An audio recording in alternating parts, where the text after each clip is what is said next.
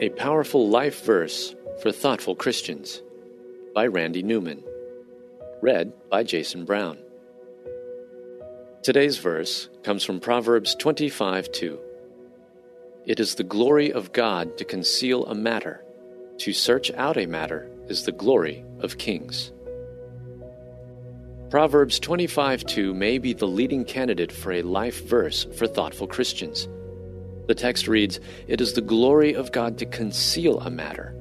To search out a matter is the glory of kings. This shows the contrast between God and people, but also the glory of both. There are some things only God knows or can know. People are not omniscient. But there are some things that people can know, should know, and would find great glory in seeking out. In other words, the very acts of study, inquiry, research, investigation, questioning, examining, and searching out are things of glory. The primary contrast in this context is between God and kings. Thus, the first setting of application would be when rulers seek to know all that is going on in their domain. But it is not unreasonable given the poetic nature of Proverbs and the vocabulary chosen here, to apply this principle to all fields of rulership, in which academic or intellectual study fits rather nicely. But remember the contrast. Our searching out or uncovering things brings glory.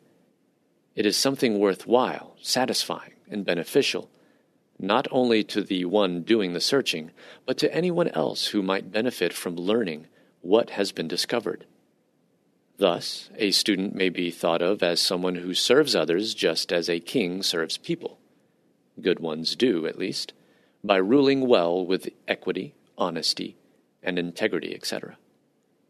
The other part of the equation is that all our study and inquiry has limits. God has not told us everything, and He will not reveal everything. Meditate on Deuteronomy 29:29 sometime to fill out this idea. Commentator Allen P. Ross says about this verse Kings must make things understandable to people, but God's providence is beyond knowing. As we seek, uncover, study, and research, we must do so with a blend of zeal and humility. Zeal that it's worth all the effort even when it stretches our intellect more than ever before. Humility that, at the end of the day, we may never find some of the answers we seek.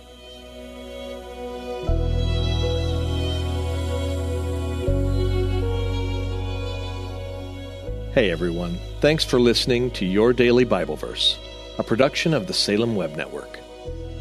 If you enjoyed what you heard today, We'd love for you to head over to iTunes and rate and review our podcast. It really does help people find us. This episode was produced by our managing editor, Kelly Givens, and recorded and edited by Stephen Sanders. Be sure to come back tomorrow as we examine more of God's Word.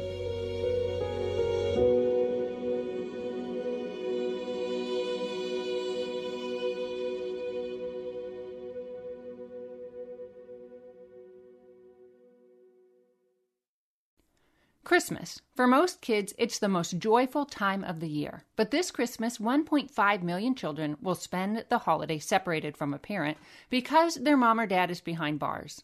Prison Fellowship Angel Tree needs churches in our communities to volunteer to bless local children with a gift, the gospel, and a loving message from their parent. I believe this is an incredible opportunity for our listeners to share the love of Jesus this Christmas. Many of Prison Fellowship's partner churches continue ministry to local Angel Tree families after Christmas is over. Through this ongoing care, Prison Fellowship Angel Tree strengthens and encourages families every day. Angel Tree wouldn't be possible without the help of faithful volunteers. If you're ready to make an eternal impact in your community, please register today at angeltree.org backslash church. That's angeltree.org backslash church. Miracles are everywhere. Let our adventure begin!